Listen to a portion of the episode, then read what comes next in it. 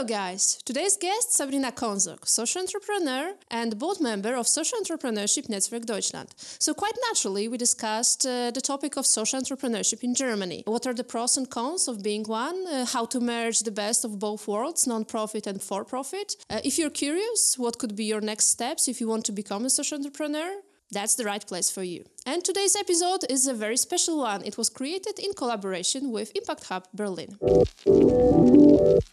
Hi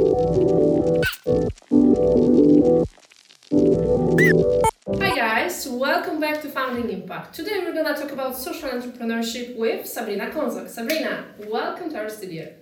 Thanks so much for having me today. Hello, hello. Yeah, so um, as I said, social entrepreneurship. But before we deep dive into it, I'm super curious to hear your story because uh, it's quite unusual. You were involved in non-profits. Now you turn into business and try to like you know merge to those two worlds together. How how did it go? How did you end up there? Uh, it's a good question. I had to think about that um, how to how to tell that story and not get too excessively long. Um, I would say like how my best friends, I guess, would describe it. I'm one of those crazy people um, who don't really respect how things work right now and actually think they could change that. So you can imagine a bit uh, childhood days and, and crazy arguments with parents uh, connected to that. But um, what really kind of strengthened that kind of, I would say, characteristic of mine was um, I lived abroad like a lot, a lot, a lot, a lot uh, since finishing school. So first in Uganda with Red Cross, and then I studied in Singapore and in Amsterdam, and I worked in Vietnam and South Africa. So uh, kind of all over and in very different cultures. And um, what really taught me that was that that status quo that we kind of, for example, growing up in Germany, find as the normal. It's kind of just something we all create, and that also differentiates a lot uh, depending on where you live and how you've grown up. Um, what then also means the status quo is something we can change, right? Mm-hmm. And um, this is kind of what has driven me throughout the whole the whole pathway. And I kind of started because um, how you do that in Germany, very often you kind of join a volunteering organization mm-hmm. in your teenage years, especially if you grow up on the countryside um, I did in the Black Forest, so I joined the Red Cross, and then I turned to like uh, from local level to international level. In the end, like leading a big network that they have with like 53 countries and like 1.5 million volunteers who were in it, and it was super exciting uh, journey and story. And um, when I ended up in Berlin after that, I kind of felt like okay, I need something like that makes me feel even more uh, in the driver's seat and being able to kind of steer the wheel and finding different solutions to all those challenges out there. And um, for those who know him, like uh, Markus Sauerhammer is one of the founders from the Social Entrepreneurship Network, uh, together with many others. Um, but I met him and then I kind of fell in love with that whole social entrepreneurship idea and that whole sector, how it lives and stands today. Um, which then, like a few years after, there was 2018, led me to yeah, being on the board of Send, we've grown to like 20 uh, staff now and uh, over 800 members, which is amazing. And also led me to kind of in my work life, um, like outsourcing Kiron Digital out of an NGO and and leading that as a managing director. So, would you say that um, the experience abroad that you had led you to um, being in, in social entrepreneurship later on, or it didn't really matter because as a teenager you already knew more or less that the path you wanted to follow uh, by joining Red, Red Cross. It's a good a good question. So as a teenager, for sure, I thought I knew my path. yeah. because I always thought I'm gonna um, end up in this Red Cross career, which kind of means you're uh, kind of in like hardship stations very often abroad as well in conflict areas that's why i studied conflict resolution for example mm-hmm. um, because i wanted to go that way but um, i also didn't know at all what startups were and i didn't know anything about like something like social innovation so that was completely new to me and i think what always kind of triggered me is that if you're on the ground, um, for example, in, in Uganda, right, you're always there and you're trying your best to tackle the challenges that are there. But kind of your hands are very often tied because you can't change the challenges, right? You can mm-hmm. only kind of alleviate the suffering, as, as um, it's often called. And that's great and that's a, a super important job, but it kind of, yeah, it never felt satisfying enough. And I always felt like there has to be another uh, screw that I can touch um, and find in order to yeah to also change some of the challenges at the beginning before they even exist or like make them take another turn. And for me, like social entrepreneurship is that perfect mix of you know trying to um, have a world that's like socially responsible but also um, economically sustainable so it stands on its own feet um, and yeah, so now it looks a bit like it was all meant to be, but for sure not when I was a teenager. Okay. But you had this chance to really see things firsthand, how they look like in less developed countries, and that kind of strengthened your idea for your career and for your future. And at the same time, I can imagine it must have felt a bit powerless in some cases where you when you couldn't um, influence things, and also this led to you looking for like more leverage to actually make changes uh, by running companies and so on. Totally. And maybe like one concrete example to give that is that often um, I think the best way is to empower people so they become as independent as possible from the aid you're actually giving. And um, like when I lived in Uganda, we started a very tiny project um, with like goats because it's one of the best uh, kind of income generating activities. So if you give a family a goat, a female goat actually, that means the goat can reproduce, get kids, and then out of many many goats, you can then buy something from it.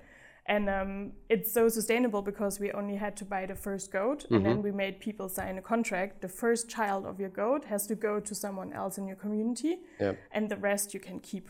And um, it's very small project, like compared to mm-hmm. other things, but it's still running, like mm-hmm. ten years after and there are people like who bought uh, like a piece of land you know to grow stuff or a cow or a new roof you know or like send their kids to school but not because you know someone made donations donations donations for 10 mm-hmm. years just because someone 10 years ago donated like 35 euros to buy that one goat right so yeah. I'm curious how many goats uh, were born since the since the, the project started. I'm curious. Uh, a lot. Uh, I can ask because uh, the the colleague and friend of mine who started it with me, he's Ugandan, and he now actually founded his own organization out of the project. So. I don't know how many there are, but I guess there are a lot now. we started with 50, I think. okay, that's a nice start. Now, going maybe a bit more into your existing activities, I'm especially curious about social entrepreneurship Netzwerk Deutschland. Uh, could you tell us a bit more uh, what this organization does? What's your role? Um, yeah. Totally. So, um, in short, it's uh, Send, and Send was founded originally by um, a lot of social entrepreneurs and stakeholders that were already active in the sector for quite long.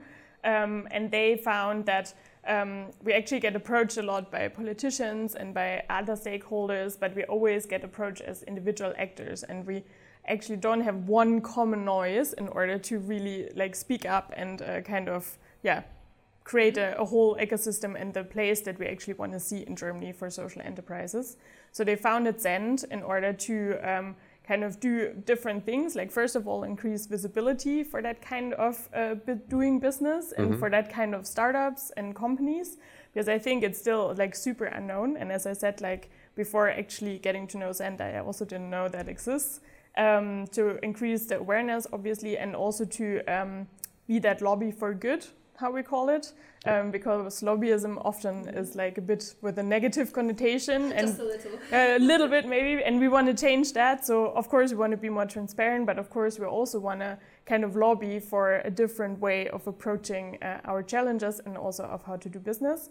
And then how we also see ourselves is like we want to be the player that kind of builds the bridges between what's already there, and that's in parts, of course, politics, but also um, economics, so like companies and corporates that are already there, but also welfare actors and also civil society, because very often they're working on kind of similar topics, challenges, or innovations, but there's not really like link between them or pathways to scale good ideas, for example.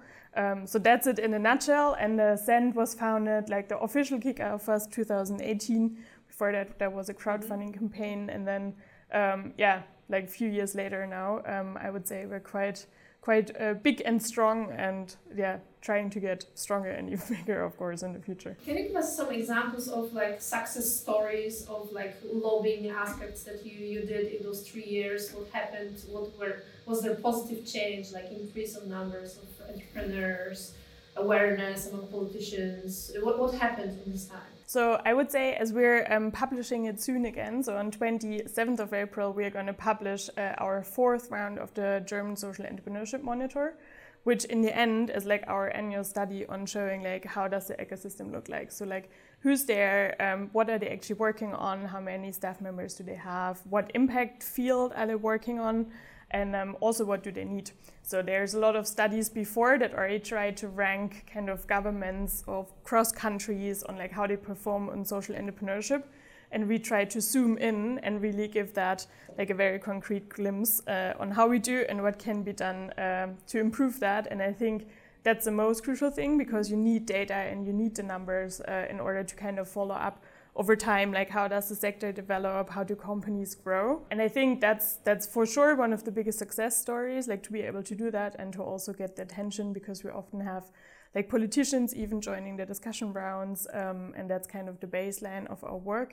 And then obviously like what we love the most is that um, it's kind of a bit incredible. Like after the last elections, obviously there's always uh, in Germany coalition negotiations uh, between the parties that want to uh, rule the country together, and um, social innovation and also social entrepreneurship and everything related to that is kind of very heavily um, kind of visible in the coalition contract. And I think that's one of the biggest achievements because if it's not in there, it's most likely not going to happen in that period. Um, and I think what even like shows that success even more is that um, unfortunately one of the board members has to leave us now. I had to leave us um, for a good reason because she's now kind of the spokesperson at the Ministry of Education for mm -hmm. social innovation uh, and that whole kind of issue area, like That's Sarah Brun. Yeah. Um, yeah, and I think that's the best thing that could happen, right? Like a social entrepreneur herself now um, really like making the link uh, to the government institution and and trying to push policies and everything related to that forward. We have to make sure to you know read the report. Uh, you're a big fan of numbers, so seeing that there is a change that puts some structure and give the understanding of how much actually there is. It might be like eye opening for many people. So we have to write down the date. But speaking about the report, um, would it be possible to reveal some of the learnings and trends that, that you before the publication. Depending on when the podcast is published no. But um, i would i would for sure like uh, convince everyone to download it as soon as it's there. I think what i can reveal obviously like um, we see both right? Like we see like a massive window of opportunity in general and that's connected not just to like german legislation but also to what happens on european level. So with the new um, eu economy uh, social economy action plan that's coming out with all the kind of banks at least trying to look in the direction of like more sustainable finance solutions and, and pathways. Um, there's a lot of good stuff happening, but then on the other side, I mean, there's still like the challenges haven't like changed, right? And the challenges still are like a massive gap for like proper uh, investments, like both in the very early stage phase, but even more so in the scaling phase, right? Mm-hmm. Um, which is where I'm in right now as well. So maybe we'll get to that. But like that whole impact investing sector that's growing and that's amazing, but it's still lacking a lot of um, power it could actually have in order to yeah push those companies um, above and beyond. Because the ones that are very strong right now, and I think are the the really good examples for the whole ecosystem. Sometimes they might have also done it completely without investing in bootstrapping, right? Which in the startup ecosystem is not unheard of, but like so unlikely, right? So yeah. just imagining what would happen if only that financing aspect would change. Mm-hmm. Um, I think that's one of the biggest challenges that are still there, and it's going to be in the report for sure. I think, yeah. Since the organization was was um, um, started like in 2018, now four years after, how do you see that the situation changed over this time?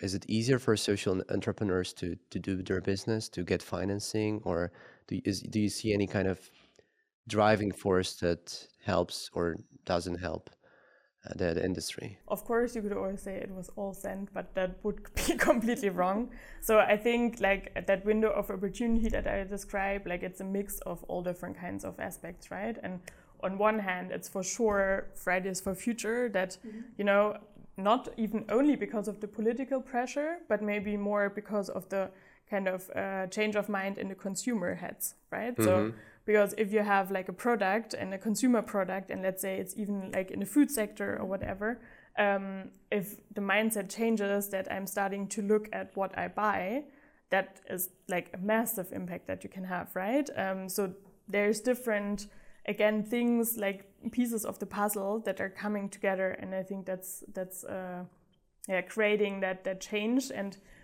compared to 2018 for sure um, there's a lot of those pieces that have been falling into place. Um, and i mean changes and shifts in government for sure are part of it.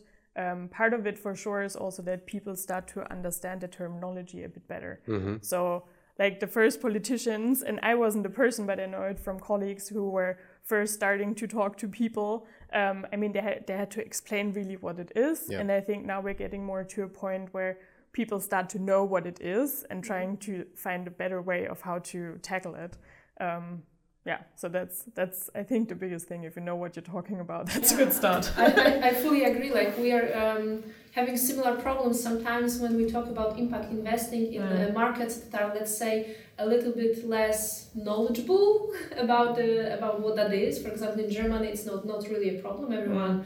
Um, uh, knows, I agree on the concept, etc. But we go a bit further east, for example, and there exactly this lack uh, of understanding still exists and it's really creating like a wall mm. of understanding between us what we want to achieve what we expect and between the, the person that uh, is like what Yes, sometimes it's it's they, they they understand what you say, like the words, but not the meaning behind it. Or they push you. I don't know if it ever happens to you. Like usually, like what happens to me is they push you in the CSR area, or they push you completely on the NGO side of the mm-hmm. spectrum, mm-hmm. yeah. and that's like, yeah, both both kind of wrong, right? So. Yeah. I think that's also very specific to social entrepreneurship yeah. itself because in impact investing it's a little bit more general and it like tackles different also not only social social aspects but also other like climate. But with social, I think it's very common to mm. see it more like an area for non-profits or NGOs um, activities than the business itself, right? So how would you say where's the, the, the border between between one and another? Maybe there's none, maybe that's just we all work at the same. How, how do you see this? It's for sure uh, one of the biggest challenges, I guess, in, in most discussions always. Um, also in our lovely report, advertising a lot. No, but uh, we usually always have an overview and also, of course, our way of, uh, of understanding it and defining it. And it usually is that scale, right, where it has different shades again. Um, but the, the borders are still rather clear, right? So um, there's a differentiation between what an NGO does and what a like more innovation driven uh, social startup, for example, does that has a different governance structure and also it's very clear that like if you come from the CSR side, it's not enough to say, okay, we donate five euros a month to I don't know what, right? Like it has to be really ingrained in what you do and what the mission of your business is, and in a way that ideally it also can't be changed um, just on a on a glimpse, right? By, mm-hmm. for example, having another investor in, right? Because that's also part of the deal. Um, how to kind of protect the mission and not uh, have a mission drift when you try to to get in external partners and stakeholders to grow. Um, but yeah, it's a it's an interesting discussion always for sure. Maybe exactly, maybe like uh, shining some light into like how actually social entrepreneurships entrepreneurship looks like we can use uh, the example of Kiron right mm-hmm. uh, to, to, describe the process of like you know turning from non-profits into successful business uh, can you tell us uh, what Kiron is doing like that your specific area of activities right now maybe an unconventional story but maybe not as unconventional within the social enterprise sector mm-hmm. so um, Kiron originally started 2015 in order to um, help refugees back then a lot of Syrians obviously in that period uh, coming to Germany and helping them into education and therefore like a better life again like mm-hmm. standing on their own feet um, as quickly as possible um, and in order to do that um, the NGO side of Kiron like had a lot of um, courses and pathways in order to bring them into higher education. Mm-hmm. So we had a lot of university partnerships and um, like other partners and a lot of content that we curated and created and put on a platform. So that is kind of um, the story where we come from. And obviously now that part has also developed and has offices in Jordan and Lebanon as well. uh, goes into refugee camps and does amazing work. Um, but after some years, also was facing like two things like one really big challenge, one really big opportunity. And the challenge is, and that happens to, I think, like every NGO, so there's no real differentiation, um, is that up and down of like um, migration finances. So no matter if you do education, you know, for migrants or refugees, or if you do kind of also all kinds of other services, like it goes up and down as the as the kind of crisis situation goes up and down, which from a political standpoint might be a bit understandable, uh, but is completely unsustainable for the organizations uh, trying to tackle those issues for their target group. Um, so facing that, we also had that big opportunity that we actually built our own learning platform. Um, and why did we do that? Like, I mean, the target group that uh, we're working with had different challenges, which one of them is low bandwidth, for example, right? Because we have like students and learners in, in a Kakuma camp in Kenya. And you can imagine how good bandwidth or also devices are. So, like, we have a platform that's working right well with um, low bandwidth situations, but also is mobile first and works on like older mobile devices. So, we had that as well. And then we figured, okay, actually, there are so many other organizations that have the same challenges, might even work in a similar situation or sector or setup. Um, and we have the platform, but we don't want to kind of um, kind of shift the current campus away from refugees because they're still like really still a very overlooked group. And I mean, only the numbers globally from I don't know. I think when I started at Kiron was at 60 million. I think now we are I don't know at what point actually right now with the Ukrainian crisis, but um, we wanted to keep that target group. Um, so we said, okay, let's reuse that and actually take what we have as an asset and a skill and uh, make that available to others while at the same time creating a sustainable finance pathway for the NGO. And that's why we founded Kiron Digital then, um, which is where I'm working and where we're kind of selling the, the learning platform that we have as software as a service. Could you could you say a bit more about the structure that you chose because it's a very interesting uh, an interesting case for us like that the mother organization is a nonprofit uh, but at the same time, you decided to create a spin-off um, with a slightly different business model, but also as a for-profit organization. How did you come up to, to, to the conclusion that that's the right setup? It was a long discussion process as I well. can imagine. and I mean, uh, the CEO of our uh, kind of NGO side, and NGO side, uh, I have to say as well, it's a G GmbH, which is like a legal form that also doesn't exist in every country. Um, but yeah, so the, the CEO of our NGO side, um, he has thought about that a lot longer than I think we discussed about it. Um, but in the end, like there are several aspects to it, and one of the key things, obviously, is that in Germany you um, should be very sure that you do everything correctly, simply given like tax reason and legal reasons, in order to not lose your non-profit status which I think is very good, you know, to also protect that and um, be aware of that. And on the other hand, um, what you're trying to do is still very different, right? So on the NGO side, you're looking at kind of the end customer and the learner, which is like refugees. And on my side, we're looking at the customer more also from a tech angle and as a as a client in the end, right? And of course also as a partner, but as a client who also expects certain things. So if you mix both of those focuses in one company, even if it would legally work, um, you kind of don't have two different cultures in a company. Mm. And I mm. very much believe that you need that a bit uh, in order to cater the best way to the different needs. I mean, so separating the two concepts makes sense into two different organizations but you still instead of uh, like um, spinning off as a as a non-profit you decided to go with, with a for-profit is it is it does, does it depend on your business model or uh, there was some some other thinking into it? Totally as well. I mean um, again looking at impact investing and at least how it looks like in germany it's very very very hard to get any investment if you have a non-profit status. Mm-hmm. um, i mean like in, in the future i think that should change but i think being realistic like we were just taking the situation as it is and we said okay the um, potential to actually get also some funding at some point which is rather likely is a lot higher if we have like a, okay. a for-profit company. if it's like a proper business and then someone is more willing to fund your activities and since it's funded then it's easier to scale and it's the bigger the scale the more impact and so on. Yeah and Okay. especially again um, looking at the fact that it's a tech product at heart right Yep. and that's always the, the hardest ever to finance over project money right because usually like it's that uh, kind of projectism or however you translate it correctly that that we call it in germany it's like everyone wants a new sexy project but nobody wants to fund the sustainable growth of a digital product or any other structure mm. that kind of makes an organization come to life in the first place. Um, so ah. you know like having a tech product and having also the needs that the tech product has like improving you know only on like front end like ux design like basic things like that but also growing feature wise mm. and growing in complexity and in yeah capability and whatever um, that's another part right like how do you finance that for example if you um, if you just do it out of your own uh, in- income and revenues um, as an NGO, that's almost impossible.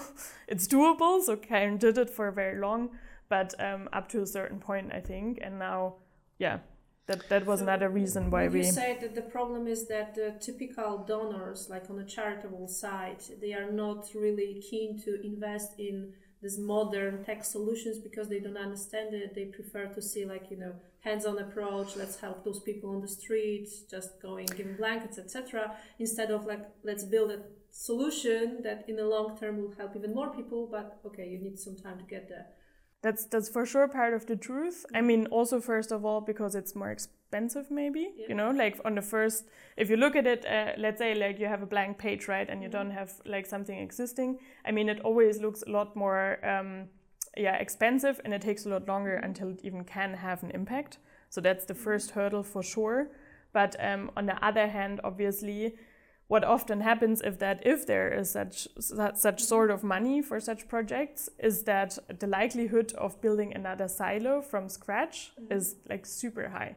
So that's another really big problem um, i just talked about as well at a, at a different summit because like if you finance another um, product built by another agency it's very often not um, linkable with anything else that exists and it's kind of catering to the needs of that one organization and that one target group Mm-hmm. but given that, you know, if you really talk about the social sector only, I mean, they're all kind of trying to reach similar goals, right? So it completely doesn't make any sense to build another platform here, another platform there, and then mm-hmm. you don't have money to even build the, the APIs between them. And that's what still happens very often, I think, um, mm-hmm.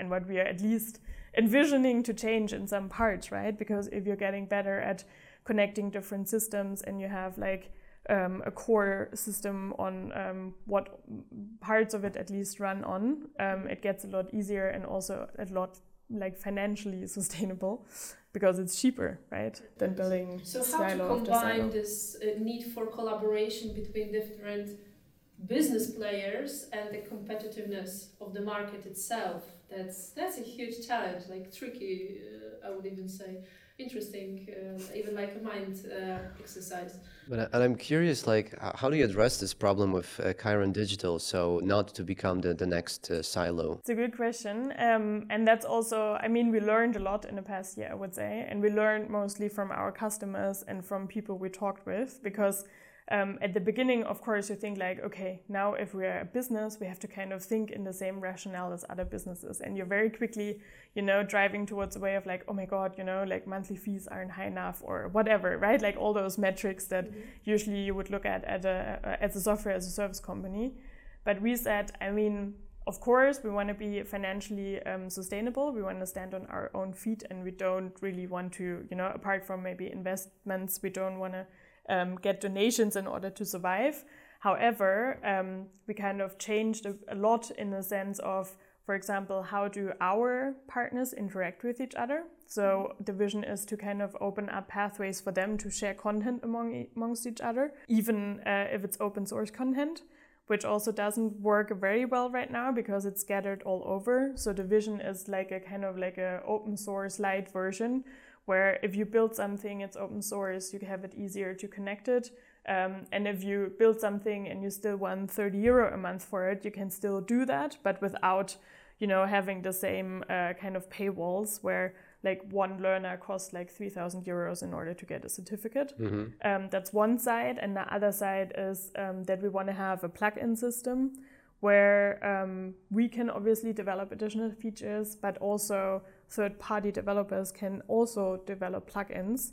So if we have a partner and they say, please do X, Y, Z, and we say like, okay, we can't do it or we don't want to do it or you know, whatever. Um, they can also outsource it. Some even have their own IT people or own techies which are not enough to build their own product, but they are enough to, you know, build an API here and there or build an additional plugin that's so specific to them that only they need it.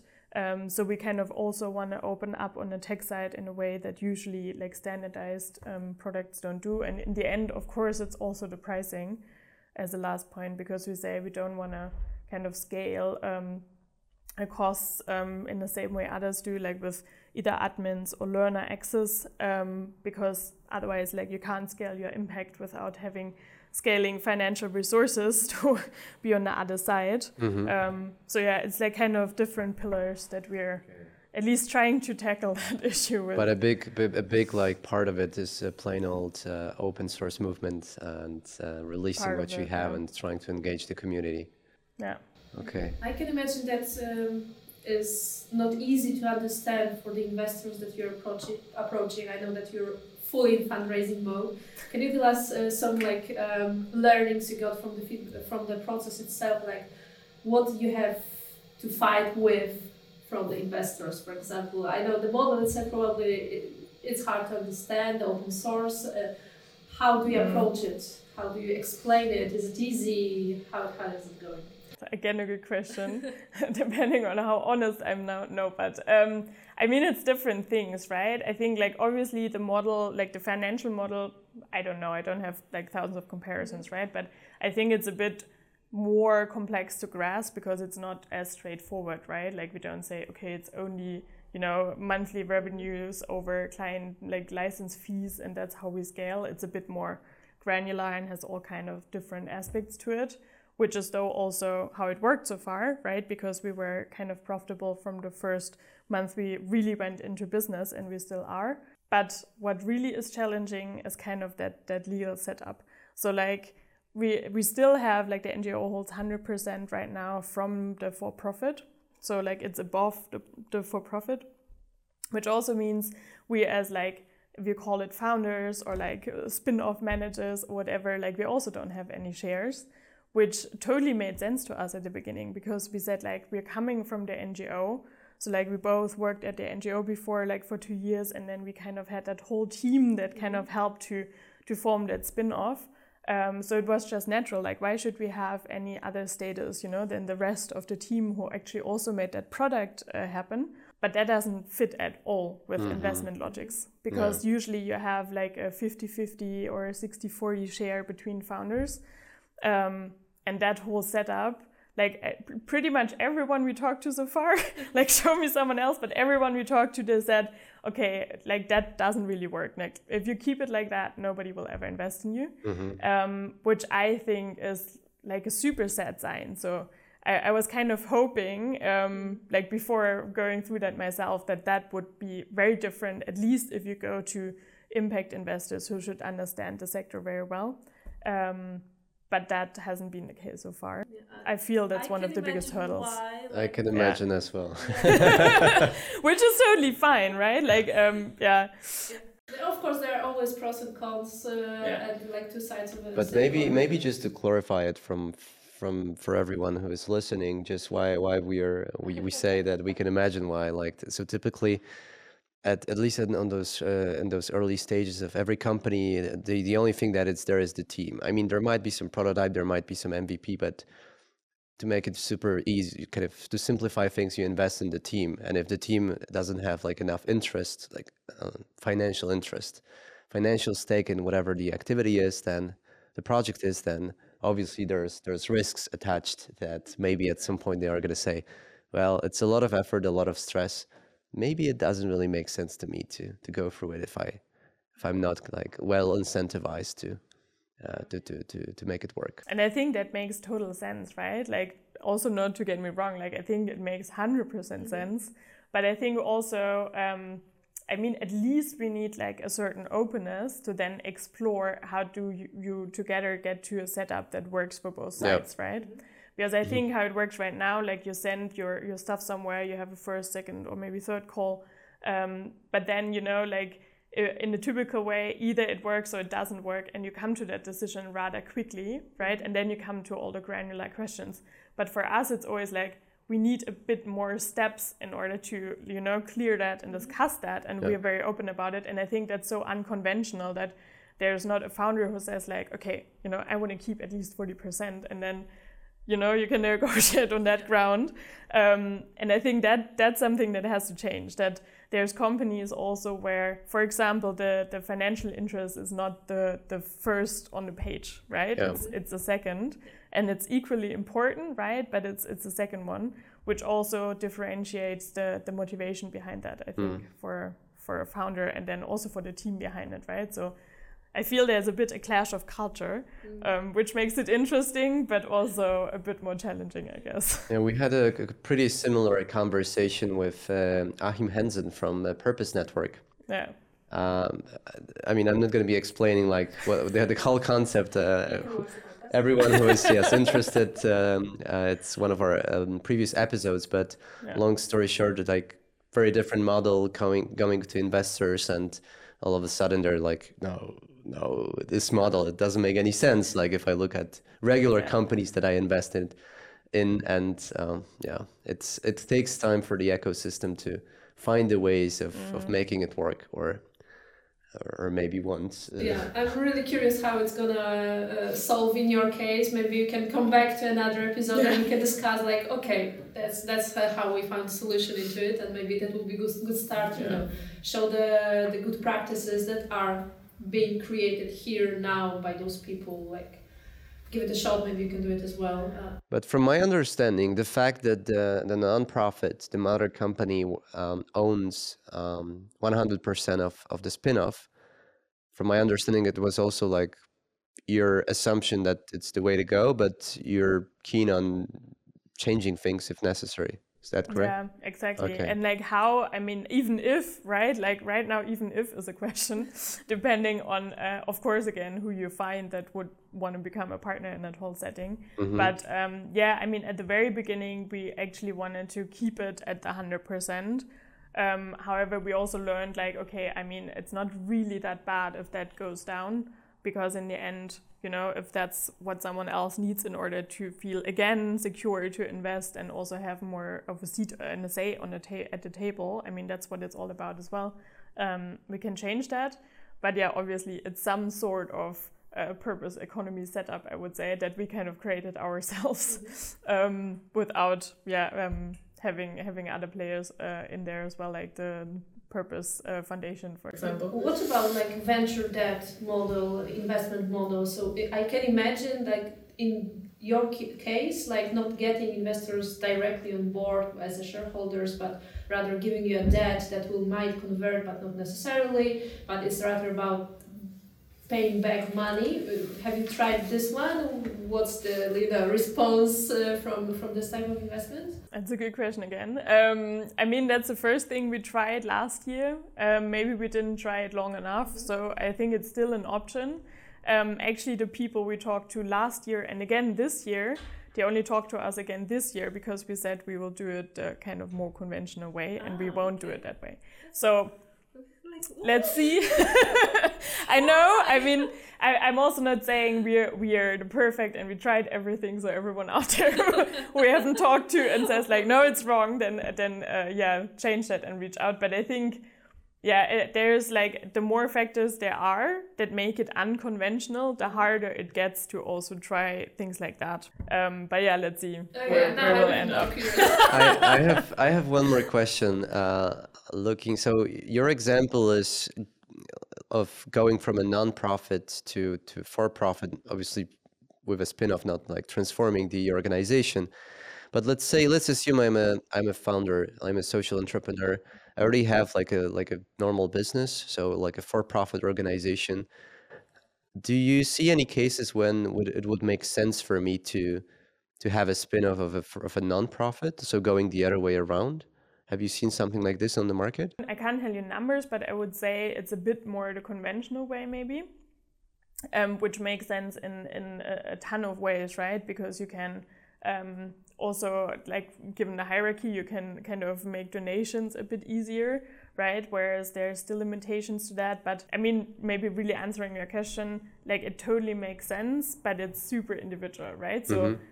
I think you can do a lot without having two legal entities. It's always a question like, what actually is your product all about, and what do you need in order to, you know, make that successful?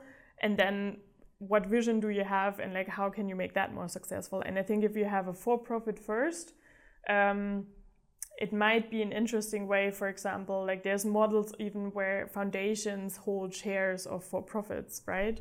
And they were founded after mm-hmm. you know? So i mean there's also kind of big big examples um, where i think it sometimes um, has a different purpose. So sometimes it's kind of protecting like a family business, for example, from the generational change mm-hmm. and like trying to keep that mission on track. But um, you can kind of transfer that perfectly if you say you have a social mission that you also want to follow. Um, then usually it makes a lot of sense.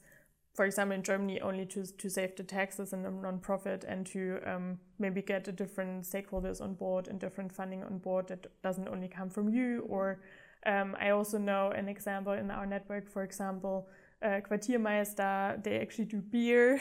I also never knew before that beer can be social, um, but it can be. And they actually have an EV, like a Verein, so non-profit on the side, um, because they also want um, kind of members to be a part of it, right? So it's also a different way of creating your own community, mm-hmm. um, besides like just um, you know uh, donating and funding uh, interesting projects or tasks. So there's different benefits again, and uh, Send, okay. for example, is an EV as well, right? So there's again like uh, from a governance perspective, um, many benefits that mm-hmm. an NGO or an EV setting uh, can bring. So it's a matter of governance, um, making it easier to get donations since you're not profiting from donations, but everything stays within the organization. And the examples you gave was some sort of like I would I would call like an extraction of some sort of positive good that maybe it's not the best fit for the for-profit part of the business, but could be could could live as a separate one. Yeah, uh, I would say it's pretty complicated, and there are so many exceptions, and there are so many models that you can go for. Uh, so where someone wants to like you know try it and find the, the best solution for himself as an mm. entrepreneur where to start go to Send um, to social entrepreneurship network Deutschland or there's some other uh, place that uh, someone could go and just like you know deep dive into the topic Totally. I mean, I would also say like start on our website and then go from there. Like we have a lot of um, like good uh, actually also papers on you know what kind of different sorts of funding are there depending on what legal entity you have right because i mean this is i think the biggest decision like mm-hmm. for example impact investing versus uh, foundation donations which also usually can very often only go to an ngo side so like we have those publications up there we actually um, in a project with the Berlin uh, government, with the Ministry for Economy, we have a great project where then people actually do um, like funding hours and consultation hours that you can book. And Impact Hub Berlin is one of the partners in that as well. Um, so you can actually book your experts um, and then also go from there and look to other players like Social Impact Lab and many other projects there's more and more out there, and especially also not only in Berlin. I think that's the most important thing. Um, it's growing uh, across the whole country now. Berlin is not the end of the world. Come on. uh, do you also have some materials for investors to like you know educate them and not make them be scared of investing in social entrepreneurs? Um, like explain like in easy baby steps. Like okay, that's why it's like that. Totally, we have that as well, and we actually have like an annual um, financing conference as well, where we bring all those stakeholders together mm-hmm. and bring them together with um, social enterprises and make them discuss again, like how can you better like structure your programs or your funds or whatever in order to fit better.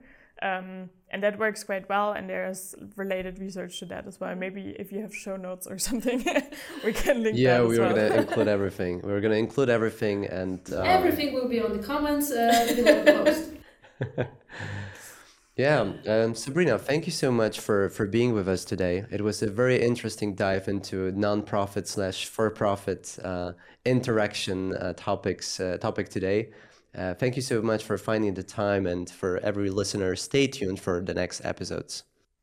Thanks so much thank for having me.